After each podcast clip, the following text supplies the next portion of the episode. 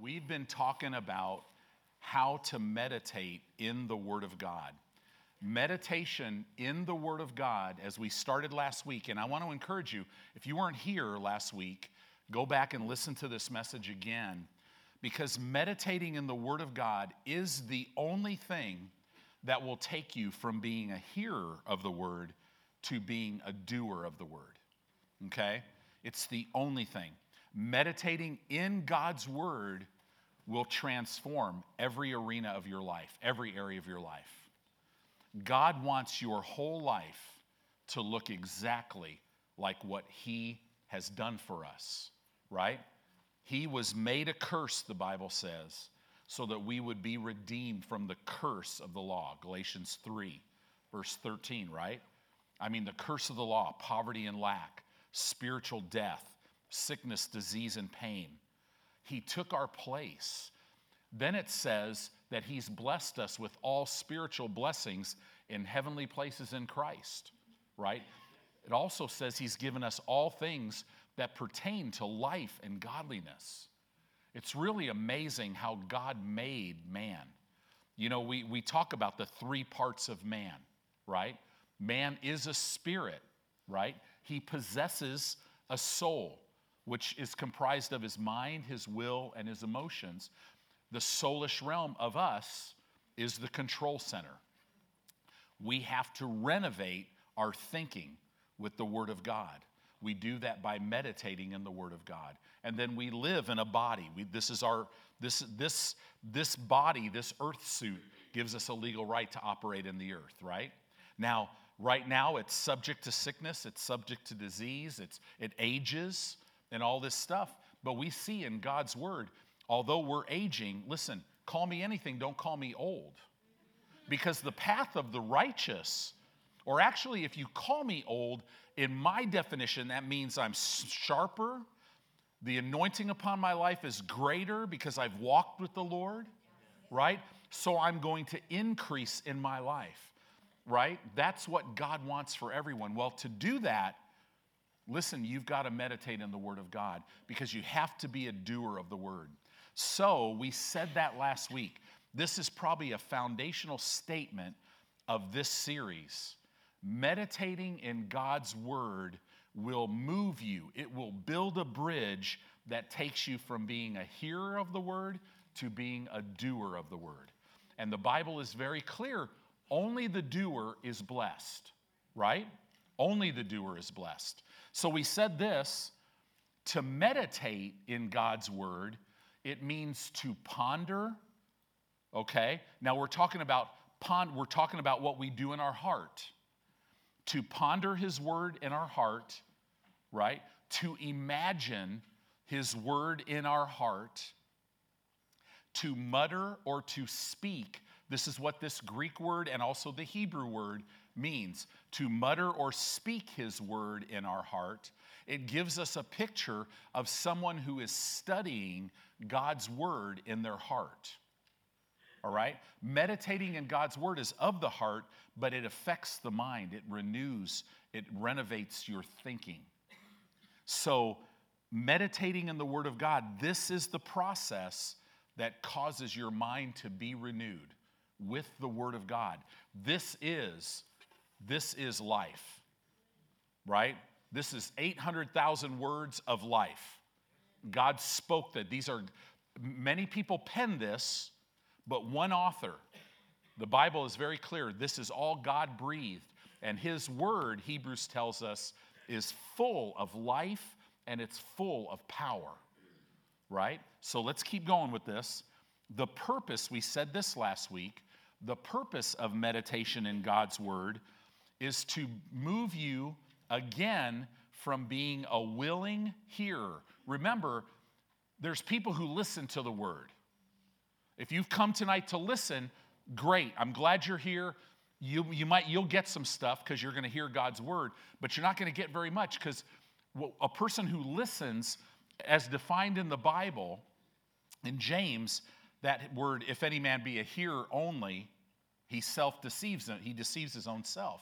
That word literally means a listener, one who is listening without or with no intention of doing. Do you know how many people come to church and they don't realize they just they're coming to church? Well, why do you come to church? Well, I'm a Christian. Okay, great. That's good. You know, in our environment in America, man, you're way ahead of the curve. But the curve is, is way low. The bar is way low here, right? But no, we come with ears to hear. Jesus said this over and over and over again, right? He who has ears to hear, let him hear. Parable of the sower, the whole parable is based on hearing the word of God. A hearer of the word comes, you're hearing the word of God with a willingness to do it. A listener is coming with no intention of doing it. Okay? So we, we want to be a hearer. That's where it all starts. But that's not enough now. Remember, meditation will move you from being a willing hearer of the Word of God to what? To where you start pondering, you start imagining, you start muttering and speaking, saying the word over and over and over until you begin on the inside to start observing yourself doing the word until you are doing the word in your behavior on the outside. You're not going to see yourself do something on the outside that you haven't seen yourself do on the inside. This is really important, right? Very, very important. The world has tapped into a measure of this. You know, you can go get books, books on success, right? What was, what was the one? I read it years ago. Um, Napoleon Hill wrote a book, and it has the secret. What's that? Some, I don't know. I don't remember. But anyway, the whole thing is, it was, oh yeah, Think and Grow Rich. That's what it is. And so, and he says, the title of the book is Think and Grow Rich. And he, and he said the, this message, the whole message in the book, it, it's, it's spelled out throughout the whole book. And I'm reading this book trying to find the message. And then finally, I realized that, oh, the message and the secret in the book is think and grow rich. Right? The Bible says things like this as a man thinketh in his heart, so is he. If you look at, so, so we'll read books on prosperity or success, and it's all about changing your thinking. The difference with, with the counterfeit is it's whatever you think you want to do. I'm talking, we're talking on a whole different level here. We're talking about meditating in God's word, saying it over and over. I can do all things through Christ who strengthens me. I'm in a battle and it seems like I'm weak. Father, I thank you that I'm strong in you. And I keep saying that over and over until on the inside, I see myself strong. I see myself, or like the scripture, right? 1 Corinthians 15 57, 2 Corinthians 2 14. Father, I thank you that you always cause me to triumph. You always give me the victory in Christ. You're in a situation and it's looking like it's getting worse. And you keep, Father, I thank you that you always cause me to triumph, right? You always give me the victory in Christ. Pretty soon, all hell is breaking loose on the outside. The circumstances look like it's getting worse. But now, on the inside of you, you start observing yourself triumphant and victorious until all of a sudden you see it on the outside. It's the way it works, right? When I was in the sporting goods industry, back when dinosaurs roamed the earth, right? You know, back in the 80s.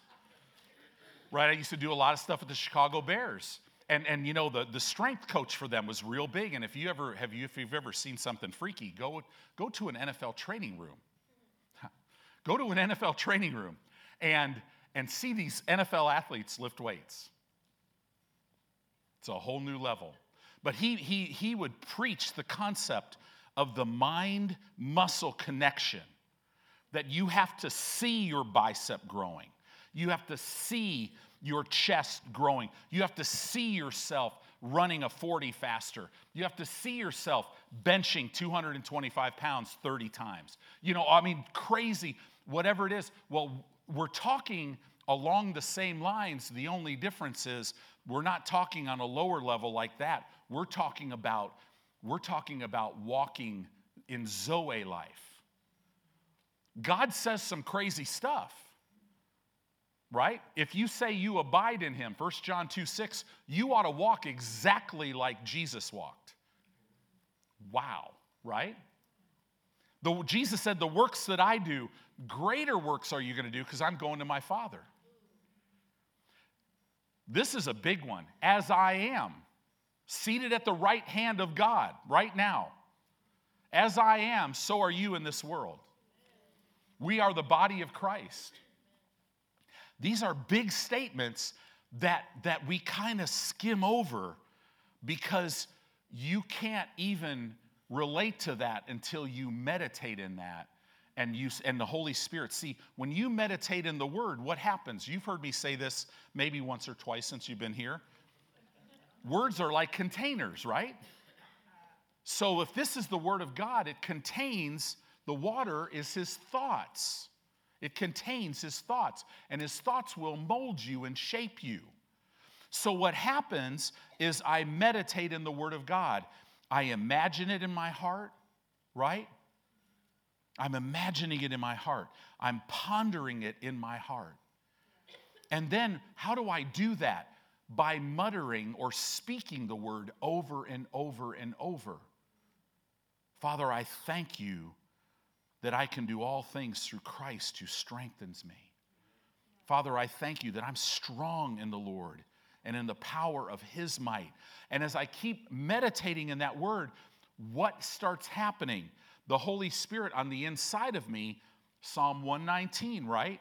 The entrance or the opening of his word gives light, it gives understanding to the simple. So he opens his word on the inside as a result of me choosing to hear it and then meditate in it. Now light. Remember, we went through Ephesians. God grant me the spirit of wisdom and revelation in the knowledge of you, right? This is Ephesians 1. Why? So that the eyes of my understanding would be flooded with light. How, how does that, what's that light? It's coming out of your spirit from when, when God, when the Holy Spirit opens that word. That my, that, that, what? that, my, that I would be flooded, my mind would be flooded with light. Why? So that I could know three things the hope of your calling, that's God's plan for your life, right? The incredible riches of the inheritance, of the glory of the inheritance that you have as a child of God, that's number two. Also, the incredible power that is pointed at you as you believe the Word of God. You have to see it. So that's what we're talking about. So the purpose of meditating is now I, I'm a willful hearer, and then I start pondering, I start imagining, I start muttering the word of God, speaking it over and over. What's happening is I'm studying it in my heart. The Holy Spirit opens it, light comes, and now I start observing myself doing it on the inside. I see myself walking it out. I see my victory before I see it out here. And I do that until I see it and I'm walking in it in the inside. It's taken me from being a hearer all the way now to where I'm pondering it, I start seeing it in my heart, and then pretty soon I'm walking it out in my life. Right? I walk in health, I walk in prosperity. I see the call of God on my life, I see the plan of God. He helps me every stage. What does it say about the Word of God? It is a lamp to your feet, it's a light to your path. This is talking about meditating in the Word, right?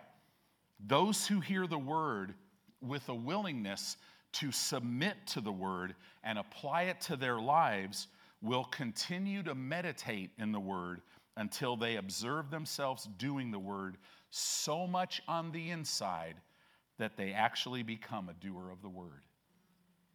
It's a process, right? There's a lot of people, a lot of children of God that are wondering why they're not laying hold of some things. And, and this, is, this is their issue right here. they're not meditating in the Word. They're like, man, I go to Faith Family Church. This is like a 5,000 calorie meal of the Bible every time we come together, right? It is. It is. You can't eat it all. You got to go back and listen. You got God wants you to go out, listen to it again with a notepad and outline it. Underline that stuff in your Bible. Why? Because you're here. Not just you learn it, just like me. You learn this stuff and you apply it to your life so that you can go out and share this with others so that others can get free, right? Meditation in God's word causes us to observe or see the word of God working in our lives even in the midst of the chaos of the circumstances on the outside. I already know the outcome. He always causes me to triumph. I have His word on it. Faith comes by hearing God's word, right? So, this is so important. So, then we finished up, we talked about Joshua. We went into Joshua chapter 1, verses 1 through verse 9. I just want to, as we review this, I want to I want to just read verse 8 again tonight because we've been talking about it. Did you notice the whole recap of last week? I just said the same thing about six times. Okay? But we have to hear it over and over and over and over. Why? That's how we that's how we grow. Right? Joshua 1 8. This book of the law, for a New Testament believer, we would say the Word of God shall not depart out of your mouth. That means God's word should always be in your mouth. But you shall meditate therein day and night. Why? That you may observe to do, in the Hebrew language, that would be translated so that you would observe yourself doing according to all that is written therein, and then you shall make your way prosperous. In other words, God's word gives you the ability to make your way prosperous. It doesn't give you the ability to make someone else's way prosperous. So we don't try to work out everybody else's salvation, right? If somebody comes up to you and says, Listen, I've got a word from God, God is telling me that you should do this, run. Because you're his child. If God wants you to know something, he will tell you. He might confirm it through a prophetic word. But man, I'm telling you, if it, if it doesn't confirm it, if you really, if you really know the person and you're like, wow, I, I've known them, I could trust them, maybe I'll put this on the shelf, right? But be careful. The Word of God causes you to make your way prosperous, right? That, that gift of discernment that people have, that's reserved only for carnal baby Christians. Discernment. I just see things in other people's lives. Oh, no, no, no. Let me get back to the word. The gift of discerning of spirits, that one of the nine gifts of the Spirit, that actually is where God opens up the spirit realm and you could see an angel or a demon or what. That's what, then not, not so that you see things. We could just naturally see things, right? We all have PhDs in what everybody else should do. As a matter of fact, we've got to devote our life to getting our eyes off what everybody else needs to be doing and keep our eyes focused on what we need. I'm your pastor and I love you and I pray for you guys. I actually, I, God uses me a lot in words of knowledge and all this other stuff. You hardly ever hear me say that, right? It's for the purpose of praying. One of the joys of my life is I'll see something in one of your lives. And then about a year, year and a half later, I, have had people come up to me and go, Oh, Pastor, man, I, alcohol was a big thing in my life. And, and I know you probably didn't have any idea, but, but man, about I haven't, I haven't had a drink for like three months. And I just look at them and go, wow, praise God. Because I remember when God showed me that in their life, and I had been praying for a year and a half for them. I never go, well, you know, yeah, God showed me that a year and a half ago, like I'm, I'm Mr. Spiritual. No, no, no, no, no. No, no. If somebody's like that, pray for them. They just need to grow up, right? Right? See, don't try to be something. You already are something. You're his child. In other words, when you study the Word of God, you find out that you're already a success. So now in Christ, all this other junk has to bow to who you are in Christ. And you might have been a failure for the last 20 years, but if you get this right and meditate in the Word of God and God starts moving in your life, you'll see success. He'll move you into being a success. And moving from what you've been doing to success, your spirit will love every minute of it. Your flesh will be going, You want me to do what? This hurts, right? But it's worth it. It's so worth it that you may observe to do according to all that is written therein, for then you shall make your way prosperous, and then you shall have good success. I love the word prosperous because this Hebrew word prosperous literally means to break forth, to prosper, to succeed. It describes the Holy Spirit's effect on a person, making them powerful. He makes us powerful. I love that. So we must meditate on God's word so that we're operating out of what we believe in our heart and we're not operating out of our flesh, what we're seeing, what we're feeling. We never move because of the outside. The Bible says in Acts 17 28, for it is in him that I live and move and have my being right? I'm not moved by the outside. Well, if you just don't do this deal today, you're going to, don't push me. Because I know the one who pushes. Satan pushes and drives, Jesus leads. Right? He all, you could always tell whether it's God or whether it's not. He might start out real gentle, but man, if it's the enemy, pretty soon he's going to be yelling at you. Go, you got to do this. Go do this. Go do this. Don't, don't put pressure on me that way. I've learned. Oh, no, no, no, no. I mean, do you know the enemy talks to me about, man, you need to pray more. You need to get in the word more. Because he would love for me to get into a works mentality where all of a sudden it's based, it's all based on me. Do you know my success and what God's called me to do is 100% based on Jesus? I put all the pressure on the Word of God. I just stay in a place of being willing and obedient. The fight of faith is not fighting against the enemy, it's a fight to, for me to stay at rest. And how I win that fight is by meditating in the Word of God. You must be strong and very courageous to be a doer of the Word of God. If you read those nine verses, God told Joshua three times, right? You got to be strong and very courageous. And then he told him how to do it. And this is how he do, you do it you meditate in the word. So then we talked about Ephesians. Just real briefly at the end, I read this scripture, said a couple things. So let's read Ephesians. Let's go to Ephesians chapter 6 in verse 10. This series, I really want to take our time and go precept upon precept because I'm telling you, if you can start this process in your life, or for most of you, because you've been walking with the Lord, if you could get this turned up a little bit in your life, or just keep going forward, you will walk out God's whole plan for your life. You will yield all of your fruit in your season while your leaf is not withering. You will be like a tree planted by rivers of water. In other words, more than enough provision. You're never looking at the outside for provision, right? I love that. Ephesians 6:10. So here we have Paul. Paul in the book of Ephesians is penning this book. It is full of incredible doctrine. And then he says in verse 10 of chapter 6, finally, my brethren. In the Greek language, literally it would read like this Now, my brothers, to the most important thing that I'm going to say to you. Most important. I, I mean, read Ephesians. There's a lot of stuff, right?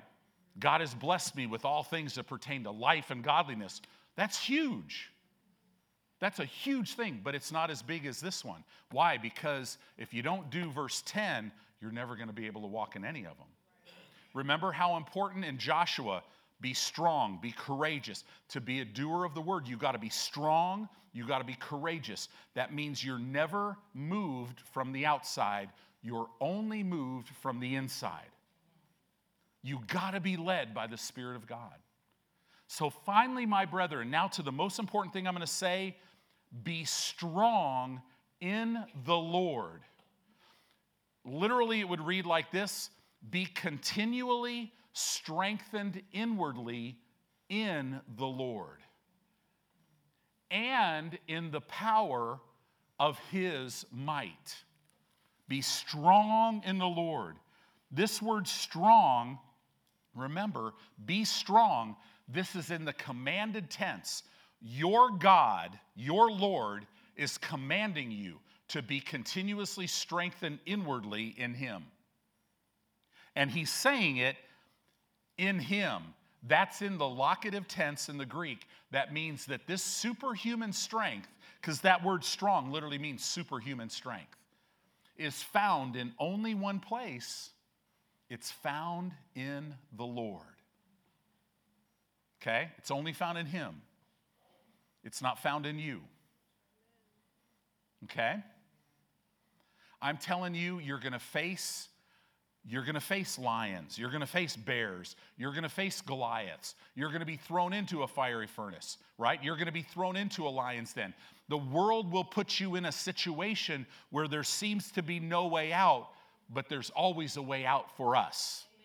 And his name is Jesus, right? So we're strong in him and in the power of his might. The power, this is the Greek word kratos the dominion power of God, the dominion strength and power of God, and the power of his might. This Greek word means of his ability. I wonder how much ability God has. All of it, right? We're to live victorious in this present evil age in spite of all satanic opposition. How? Through God's ability and God's power. How do we walk in this strength and ability and power of God? We walk in His love. We yield to His love. We understand when people come against us that they're not our enemy, that the enemy's the enemy. So we bless them and we bind the enemy we curse the words that they speak against us, but we bless them. Why? Well, because we already are victorious. I don't have competition, right? You don't either. God will make you the head and not the tail. It's amazing what God, see, God does not ever have to take away from one to give to another. He adds to both. How does he do that? Well, he's God, right? But to be strong, you will have to live in Him. That means you have to live out of your spirit. I'm not going to be moved when I see crazy stuff happening in the world. Are we seeing some crazy stuff happening in the world? Well, guys, I'd love to tell you it's going to get better. I mean, if you want to know about crazy stuff happening in the world, just ask Officer Phillips. And I'd love to tell you, Officer Phillips, that it's going to get better. We're praying the church, it, there's going to be a lot getting better, but, but it, the world's still going to get worse, right? But it's not to affect you. And that's the message. And I'm telling you guys, as crazy it is, is as it is right now out there, people are looking for answers. They're looking for answers because, and, and we have the answer, and his name is Jesus. He is the answer, right? Our weakness is not an issue if we're drawing on the divine power and ability of God. See, how do we keep this command? I command you to be strong in me and in the power of my might, Jesus says. How do we do that? We do that by meditating in the Word of God. That's how you do it, right? What's the difference between a strong believer and someone who's underdeveloped and, and a little weaker? Meditation in the Word of God. Right?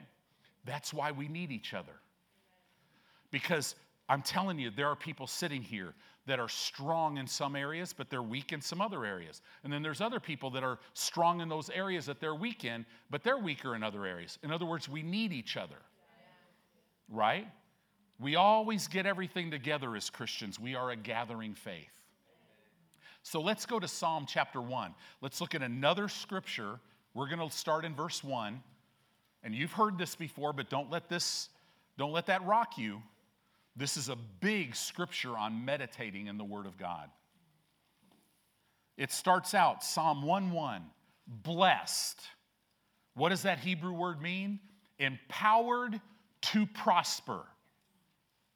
That you could apply that to every arena of your life in your marriage, in all your friendships, in all your relationships, in your family, in your ministry, in your career. God wants to empower you to prosper wherever He sends you. That's what God wants.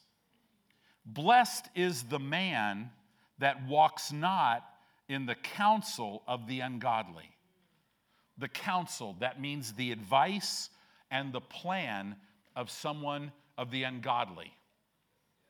Okay? These are people that are living outside of the realm of this book. These are also people that are living that who don't even believe in God. You can't have a bunch of close friends that are not believers and expect to prosper in your life. Right? You're not going to you're not going to win them, they're probably going to pull you. Now, does that mean you don't have you you don't you're not in the life? I'm in the lives of a whole bunch of people that don't know God, but they are not my close circle. Right? The close circle of friends that I have are people, I mean, they have to be all about the word. They have to be walking a certain way, right? Blessed is the man that walks not in the advice or plan of the ungodly, nor stands in the way. This word way means the course of life or the conversation of sinners. What's a sinner? That's the word sin means to miss the mark. What's the mark? The mark is God. So if people have a lifestyle behavior, right, if they're speaking contrary, their conversation is contrary to this, if they're your close circle, it's going to stop you from being empowered to prosper by God. What, why? Why? Well, because you'll start talking like them. Right? Have you ever have you ever been around somebody that starts gossiping? Every fiber of your flesh wants to just jump in right? I mean, unless, you know, for some of you super spiritual people, maybe that, that maybe you're the exception. But we're not going to have a show of hands just in case, right? Okay? But how many of you have been around somebody that they start going in a direction that's wrong and they're Christians and you go, "Hey, I let's talk about something else." What do they do? "Oh yeah, you know, we shouldn't be saying that." Cuz people want to speak right, but the enemy's always trying to get you to speak wrong. Nor stands in the way the course of life or the conversation of sinners, nor sits. Notice the progression. We're walking, now we're standing, now we're sitting. Sitting in the seat of the scornful. The scornful. That Hebrew word means one who teaches others about others. You could put in parentheses gossip. Right? Now, here's the deal you could have people that are born again that could be ungodly. You could have people that are born again that sin, right? You could have people that gossip, that, that are born of God. So you have to you have to make sure, though, that you don't walk, stand, and sit around people like this. Now, you come into their life, you feed them, you encourage them, you love on them, you uh, do all this, right? But my close circle is only going to be certain people. You know, I know pastors that, man, they sit there 30 hours a week, they're meet, I mean, or more whenever somebody wants to meet with them, they're meeting with them. And, and they, have, they have this group of people in their church that they meet with regularly that is sucking the life out of them. Because they just want to come and they want to throw up in front of them. This is what's awesome, awful in my life, and I just, they don't want to change. They just want to talk about it. Yeah. Be careful with that, right? As you disciple people, don't let them just spend their whole time just, just talking about all this stuff. Them talking about their problems is like throwing gasoline on their problems. It's not helping them, right? Now, do we talk about our problems? Hey, when you get together, you talk about it and you talk about it and then go, okay, so now we know what it is. Now let's put it off to the side. Now let's get in the Word and talk about the answer. Because we got to get you meditating on the answer. Because what does the Bible say when you're weak? Let, let the weak do what? Say that they're strong. If you're blind, what does the blind to say? That they can see, right? So that's, see, we got to speak God's word. Don't meditate on the advice or plan of the ungodly, the conversation of sinners, and don't sit in the assembly of the, of the scornful. You got to be careful. Verse 2 But the man who's empowered to prosper, what does he do? But his delight is in the law of the Lord. Now, that's an Old Testament. We read that under the light of New Testament, uh, right? We read that under the light of the New Testament. We have the whole Word of God now. So we could say it this way, but his delight is in the Word of God. And in his law or in his Word, this man who is empowered by God to prosper will meditate how often? Day and night. Well, that's so so we're going to have to get some revelation knowledge on the day or night thing. It's like, Pastor, how in the world do I meditate at night when I'm sleeping? Well, just meditate on that scripture. And you will find yourself, you will find yourself doing what I do. I mean, you will like, you'll just like be asleep. And it's so glorious because you're just saying over and over on the inside. I mean, it's like, it's like, it's like God is giving you the words to say, and it's so wonderful. I've often said to the Lord, I would love to preach a message on the outside the way I hear it on the inside. Right? It's amazing. And then sometimes, if you're married, your husband or wife might go, Yeah, you were preaching last night. You were, what you were doing, you were declaring, right? And then you know when that, I know what that happens in our bedroom because when I wake up, because I have really big hands. And, and there will be a barricade between me and Jeanette. There's pillows. She puts pillows because she doesn't want to get hit by this. And I'm half, I'm half Sicilian.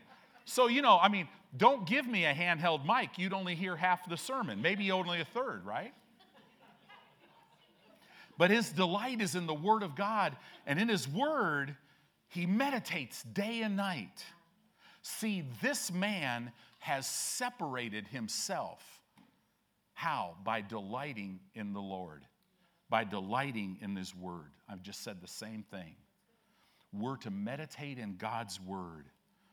This man has built an image of his life being lived in line with what God's word says. That's what you're doing when you're meditating day and night.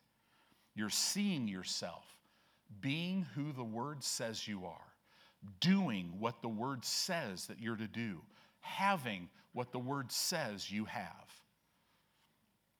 Oh, believer, God wants you to see it. He wants you to see, see how blessed you are the moment you got born again. See that all that you have been given. It doesn't matter if you're in a financial battle of your life with no money and no possibility to make income. I'm here to tell you that the blessing of Abraham is upon you, that he's prepared a table, that all the finances you'll ever need to walk in abundance is in your life. You just can't see it. But if you get in his word, I mean, God is a God, Isaiah 48 17. He will teach you how to profit and He will lead you in the way that you should go. See, prosperity, this is not about money. Prosperity is a revelation of Jesus Christ. Healing is not when, when the sickness is gone. It's a revelation that Jesus is your healer. And that's, see, you've heard me say this. What do you do? You meditate in the Word of God, and then He reveals something about Himself, and then you progress. And then you're meditating in the Word of God. He reveals something to you, and then you progress. And that's how you walk worthy of the Lord in a forward motion, one step at a time, knowing that no man will ever block me from doing what God's called me to do. Joshua 1 5, right? No weapon that's formed against me will prosper. Isaiah 54 17. Every tongue that rises up against me in judgment, I'll condemn it. Isaiah 54 17, right? Why? Because Isaiah 54 18, because this is the heritage of the Lord, and their righteousness is of me, saith the Lord. That's, see, this is all about you seeing. When you meditate, you will see who God is, you will see who you are in Him and all that He's given you. Hallelujah. See, this is the walk of a believer. You get so excited seeing yourself walking this way on the inside that all of a sudden you're walking this way on the outside. Amen. That's why that's why we could be so full of joy. Man, the word's working in me. Verse 3. The man who delights himself in the, in the word of God and meditates in the word day and night, that's verse 2, he shall be like a tree planted by rivers of water See, a tree that has its roots go into rivers of water is never concerned if it's raining or not because it does not get any provision from the outside. It has more than enough provision from the inside.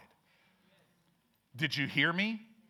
In your life, God wants to make you see that you're a tree planted by rivers of water. You have more than enough provision for everything that God's called you to do. More than enough. And you don't have to, it's not coming from the outside. You're not looking, the outside is not my source. He is my source. I'm looking from the inside. I'll be like a tree planted by rivers of water. Look at this that brings forth his fruit in his season. Well, what's our season? You are in your season right now. It's your life. It's like a vapor, it goes very fast. So don't get caught up in cleaning houses and this and that and chores and I got to succeed and don't don't let that be your focus. Actually, if you seek first the kingdom, you'll get all that done and you could and, and you'll get it done at a better rate if you seek him first. Amen. Right? He'll bring forth all of his fruit in his season. Also, as he's walking, because he's delighting in the Lord, meditating in the word, his leaf will never wither. That means everything in your life remains fresh, right? You're married for 34 years, and you look at the woman that you're married at, and you get more excited more excited about her in every way than even when you first met. I mean, it's, it's amazing. When you open the Word of God, everything, I mean, it gets to the point where Leviticus, you start going, wow. And so and so begat so and so. You can get excited when you realize, when you get a little revelation of some of that stuff that you don't think really, you're like, why is that in there? Right? And then all of a sudden, God starts opening it up, and you're like, oh, wow. You know, you, everything remains fresh. Your leaf doesn't wither. And look at this last part. And whatever he does shall prosper. That means that word prosper literally means will be brought to maturity. Isn't that amazing that God has called me to pastor this church and, and whether or not this church is brought to maturity and yields all of its fruit in its season is not up to my ability. It's going to be up to am I delighting in the Lord and meditating in His Word day and night? So that Jesus could build the church. Aren't you glad Jesus is building this church? Man, it would stink to try to build the church. You got to talk people into coming. right? Get all, get all upset when they leave. You try to beg them to stay. You have little programs. You know, we got to have chicken dinners to try to raise money. There's no life in that, right? No, no, no. He, I'm not, I'm not dissing on people who have chicken dinners. I mean, if you have a chicken dinner to raise money as a pastor, praise God. I just hope he's leading you to do it, right? Man. Anyway, I better move on. So, verse 3 these are the results produced from meditating in God's word. You want to meditate in God's word? What will it produce in your life? You'll be like a tree planted by rivers of water. You'll yield all of your fruit in your season. You know what the end of that one is? When you stand before the judgment seat of Christ and you stand before Jesus, you hear these words, Well done, good and faithful servant. You have been faithful with this, and now this is what I have for you to do. And by the way, here is a victor's crown. And you could, I'll tell you what, I don't like to wear hats, right? But I'm, I, I'll tell you, I would love to wear a victor's crown and walk around heaven because the crown doesn't represent what I did, it represents what He did through me, right? And it's a good ride, guys.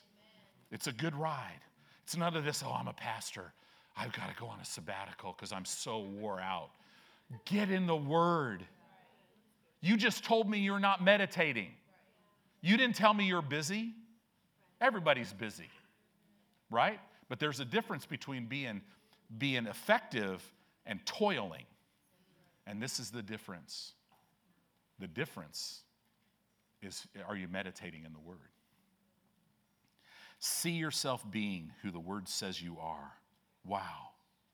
See, a world overcomer is one who yields to God's love. This is a world overcomer. Everyone born of God has overcome the world, and this is, this is the victory that overcomes the world. This is First John, right? Even our faith. But the lifestyle of an overcomer, of a world overcomer, is one who yields to the love of God as they walk through life. It's one who is led by the very Spirit of God in their life. It's one who is able to do all things through Christ who strengthens them. I love this. God wants you prosperous in every arena of your life. He wants you healed, He wants you healthy, He wants you whole, right? He wants you peaceful, joyful, all of these things. So turn to Psalm chapter 19. You guys doing okay? The Word of God is full of life. Psalm 19, verse 14, is a great scripture. It says, Let the words of my mouth and the meditation of my heart be acceptable in thy sight, O Lord, my strength and my redeemer. Let the words of my mouth and the meditation of my heart be acceptable in thy sight. And I love, I love what he calls the Lord, right? O Lord, my strength and my redeemer. Wow. Real meditation in God's word, it affects, it, it's from the heart, but it affects the mind. So, I want to go to Romans chapter 12, and I want to talk to you, just finishing up tonight. I want to talk to you about Romans 12, 1 and 2. We're going to open this up a little bit because this is a massive scripture. And the only way to do Romans 12, 1 and 2 is meditating in the Word of God. It's the only way to do it. Romans 12, let me say a few things before we read this. Romans 12, verses 1 and 2, is the key to your Christian life. It's the key. It is the key to victory in life. It's the key. You want to be victorious in life? This is the key. What is the key? Presenting your body a living sacrifice and renewing your mind with the Word of God. You, to, in, order, in order to walk as a child of God out God's plan for your life and to be victorious, you have to do that. So, Paul wrote this letter. Now, it was God breathed, but he wrote this letter to Gentile Roman Christians. And this letter of instruction, this was a letter of instruction for them on how to live in victory in their Christian lives. It's literally, uh, they, it's a start to finish instruction book of how to live in victory and how to have success as a child of God. And he wrote this to a Gentile Christian church in a crazy time, in a crazy area, going through a lot of stuff. So, Paul is directed by the Holy Spirit to be very systematic in the way that he presents these things. This letter to Romans was a start to finish guide on how to walk in victory, right? It's a, it's a beautiful work. We talk about in this book, he talks about positional truth and temporal truth. In order to understand the Bible, you have to understand these two things. Positional truth is talking about your relationship with God. Anytime you see scriptures like in whom, in him, that's talking about positional truth. Temporal truth is talking about your behavior, you're, you're walking it out in life. As an example, positionally, you're seated right now at the right hand of God in Christ in heavenly places, the Bible says. Positionally, where are you seated? You're seated here. Okay? But as we're seated, as we walk here, we're to live out of our positional truth. Right? So, let's look at this a little bit. In chapters, now this is going to give you an overview of the book of Romans real fast. In chapters 1 through 8, Paul is giving positional truth information about who you and I are in Christ. For those first eight chapters, what belongs to us in Christ, what Jesus has done for us. All of this is in the first eight chapters. Chapters one through three, Paul talks about how sin manifests itself in two ways either in a heathen lifestyle or in a religious lifestyle. Chapter 3 tells us that both of these people are lost. You must be born again. Chapter 4, Paul starts talking about how faith is necessary for us to come to God. Chapter 5, Paul talks about who we are in Christ and what we have been given in Christ. And then in chapter 6, Paul starts talking about things that we need to know, right? Before Paul ever gets us to the place to tell us how we are to live, he presents information to us of how to do it. We have to know what we've been given. Okay? Paul doesn't start out with chapter 12 telling us how we are to live.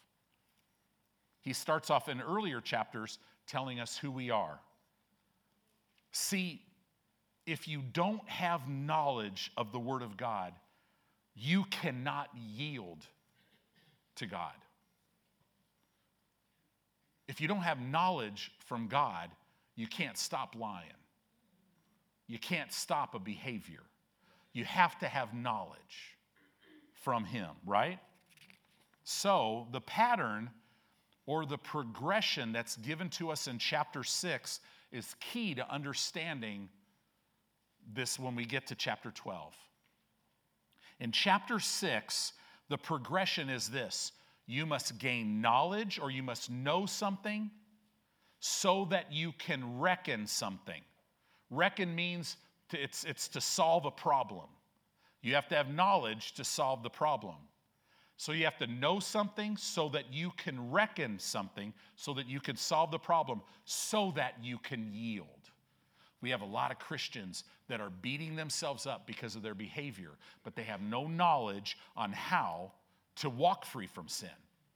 So they, because they have no knowledge, they can't solve the problem of how in the world do I keep my flesh under control. I want to stop doing this, but I can't. Right? And you see it in, in Romans chapter 6. There's six things that you got to have revelation knowledge of to walk free from sin. You have to have, you have to have, you have to know six things. You have to know, not, not just here, but you have to have revelation knowledge that I was crucified with Christ that I was buried with him in baptism, that I was raised to a new life. I'm not an improved Tony, I'm a brand new Tony. That I was identified, my identity, I was identified with him in his crucifixion and resurrection. That's five things. And then I have revelation knowledge because of those five things. Sin will never be able to dominate me.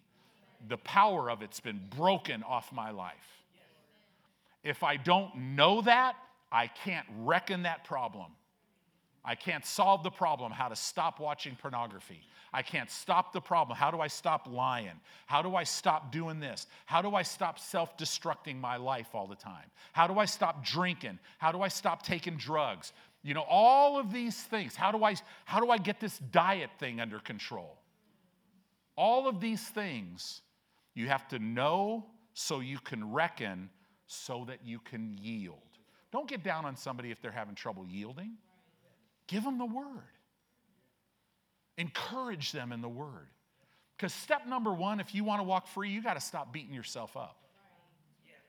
The shame of sin will drag you back into it.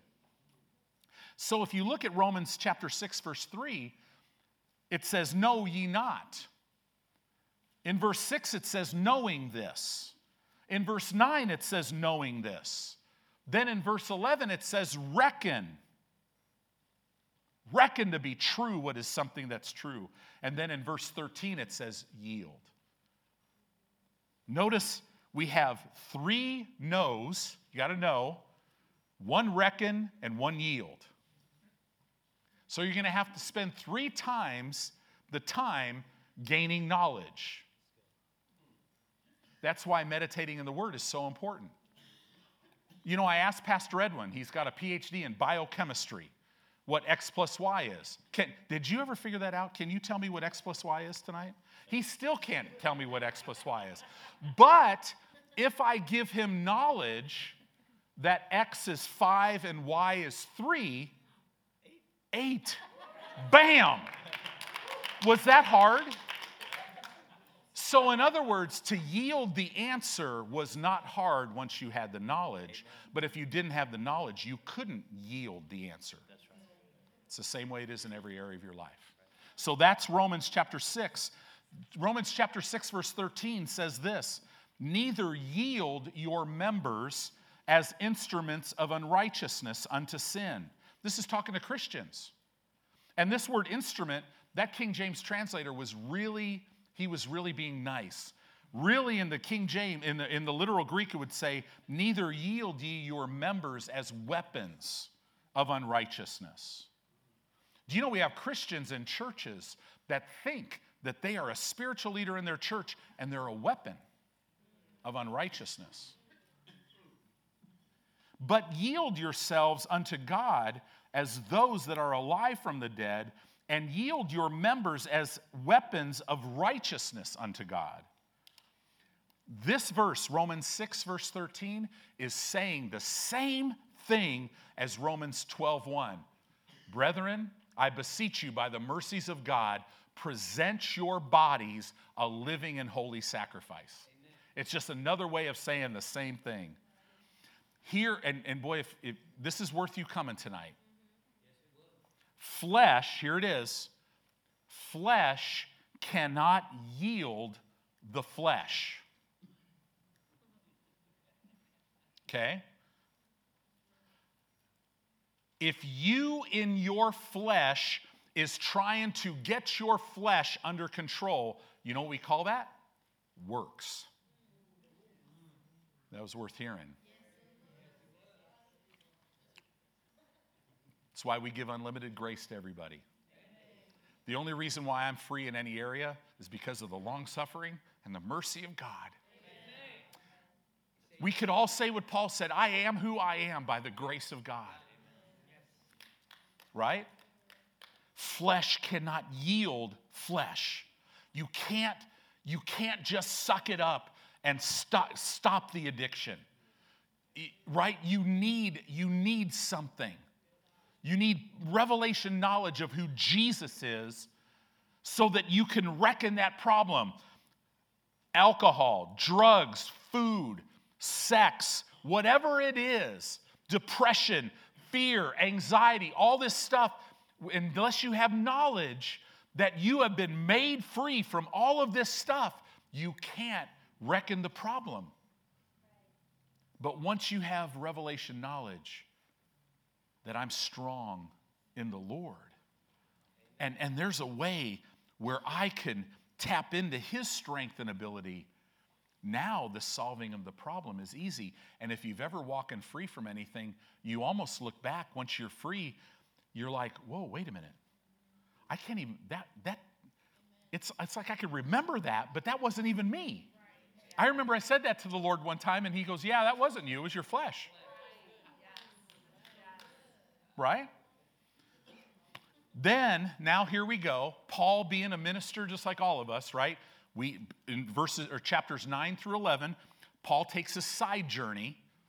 He leaves he he leaves the positional truth of how to walk in victory. Then in 9, 10, and 11, he takes a side journey to tell us how Israel fits in God's plan during the church age, what's going to happen after the church age is over, and then in chapter 12, Paul goes straight into temporal truth. Romans chapter 12, verse 1, temporal truth. Now hang with me. I've got I, I literally need about five more minutes. Who will give me five minutes? Five, ten, 15, 20, 25. I'm reckoning this problem. I, I no longer have a problem of time anymore. Praise God. All right. Thank you guys. I've locked the doors quick, right? So now Paul is going straight into temporal truth. Temporal truth. How do I walk out the victory? He's going to tell us how to live, right? And he's going to talk about how to live this temporal truth all the way through the end of the book, chapter 16. So, chapter 12, verse 1 is literally a continuation of Romans chapter 8. So let me read the last couple verses of Romans chapter 8 and then we'll jump into it. Look at Romans chapter 8, verse 38 and 39. This is so thrilling. What's thrilling to me is we're going deeper in this. I could tell this is good. People are getting answers, they're getting hope, they're being strengthened. It says this For I am persuaded. Notice and know this you are persuaded in your spirit, not your mind. Your spirit already knows what I'm about to say. You don't get persuaded in your mind. You're, you're first, you're already persuaded in your spirit. You already know this. What, what is this? That neither light or neither death nor life, nor angels nor principalities, nor powers, nor things present, nor things to come, nor height, nor depth, nor any creature, that means any created thing, which would include everything, shall be able to separate us from the love of God which is in Christ Jesus our Lord. Paul is saying, I am persuaded. He's saying, This is what I have come to know because of what I've experienced and seen. Get that. Nothing can separate you.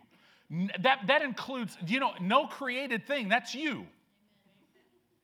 Right? I mean, nothing. You, you, literally cannot do anything to make God not love you or love you any less. That's a great foundation. Then, Romans chapter 12, verse 1. Here we go. I beseech you. What Paul, this would be like Paul saying, I'm calling you out to be separate from the world. I beseech you, therefore, brethren, by the mercies of God, that you present that means you yield your bodies a living sacrifice. Now, this would have been a massive paradox for Paul. He's a Pharisee of Pharisees. There is not one living sacrifice in the Old Testament. All of them were dead. They cut them in half. They, ble- you know, took all the blood out of these animals. I mean, it was a mess. And now he's telling us, you have to present, by the mercies of God, your bodies, yield your bodies as a living sacrifice. In other words, Paul is saying, guys, you're born again, you have to live like you're dead. Wow. Dead to what? You have to live like you're dead to sin. If you went to a visitation and you saw a corpse laying in a coffin, would that, would that corpse ever ever be able to sin? No, because it's dead. It's just like you. You have to yield your bodies as if they are dead to sin. Paul is saying this. Living sacrifice, holy. That means sanctified. See, the work of sanctification, the work of being set apart for the master's use, is you have to present your body, yield your body a living sacrifice. And we all know it's living, right? Because it hurts. Your flesh goes, I want to do this. And you're like, no. And it's like, come on. Right? It hurts. That's okay. And it says here, acceptable unto God, which is your reasonable service. Most translations will translate this spiritual worship, right? The King James translators translated this reasonable service because one aspect of this Greek word means logic. That's why it says reasonable service. Paul is saying, guys, here is your logical progression. That's literally what he's saying. Spiritual worship means what you reckon to be true. In other words, like to the logical mind, it's not it's not natural to reckon yourself to be healed when you have symptoms in your body that's screaming that you're sick. But when you gain information that He sent His word and healed you, when you get information that He bore your sickness and carried your pain, and with His stripes you're healed, now it's a logical progression to believe that. Does that make sense? But you have to have knowledge so that you can reckon that problem and if you try to reckon the problem by looking at your body, you're going to be, yeah, you're going to be in trouble, right? So, this is how, this is step number one. And this is what we do we make a one time decision, one time decision when you receive Christ to do this, and then you continue in it your whole life. I would love to tell you that your flesh, it will get easier. But your flesh is your flesh right? But the stronger your spirit gets and the more you renew your mind, your body will just follow, right? See, this is what's happening to a lot of Christians. The flesh is going, I want to do this. And the spirit's going, I really don't want to do that. Because I, I have 12 inch biceps and I could, I could bench press, you know, 45 pounds. And that's how strong I am spiritually. But if you will eat the right diet, the Word of God, and exercise, meditate in the Word day and night, your spirit man will develop and get stronger, and your mind will get renewed. And then pretty soon, your flesh goes, I want to do this. And then your spirit, through your mind, will go, No! And your flesh will go, Okay. Because it'll go, No, it is written. Because you'll, that, that, that your mind will be so on starting to go this way, and then you speak the word, and all of a sudden you're thinking of something else. And the only way to stop thinking of one thing is to think of something else. So God wants to capture your imagination so you could walk this out. This is a living sacrifice. See, Satan's just going to try to ignite your flesh so that, for the purpose of you not being a living sacrifice. So now Romans 12:2 real quick will show us how to do Romans 12:1.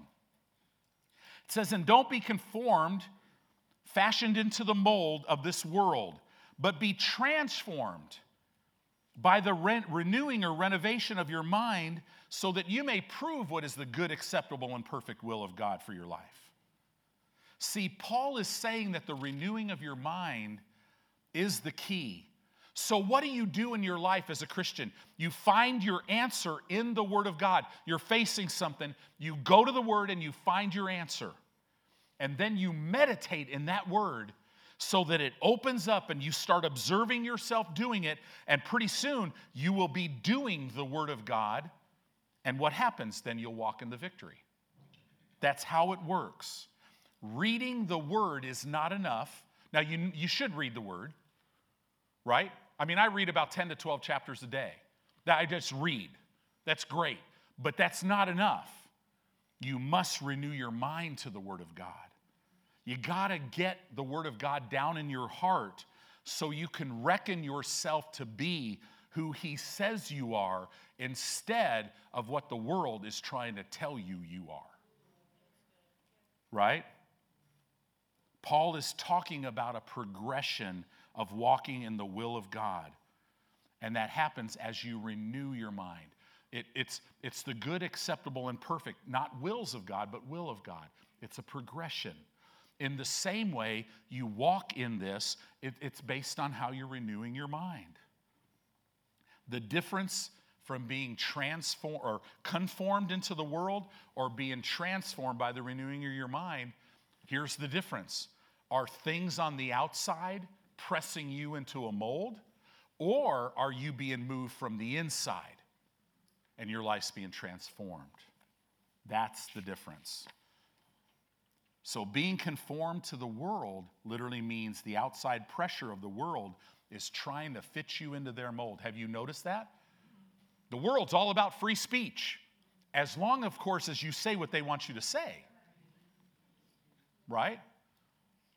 No, no, no, no, no. No, God wants you strengthened on the inside. Spiritual growth happens when you align your soul to what your spirit already knows and sees from God's word. And when we talk about the renewing of the mind, it only happens one way by meditating in the word.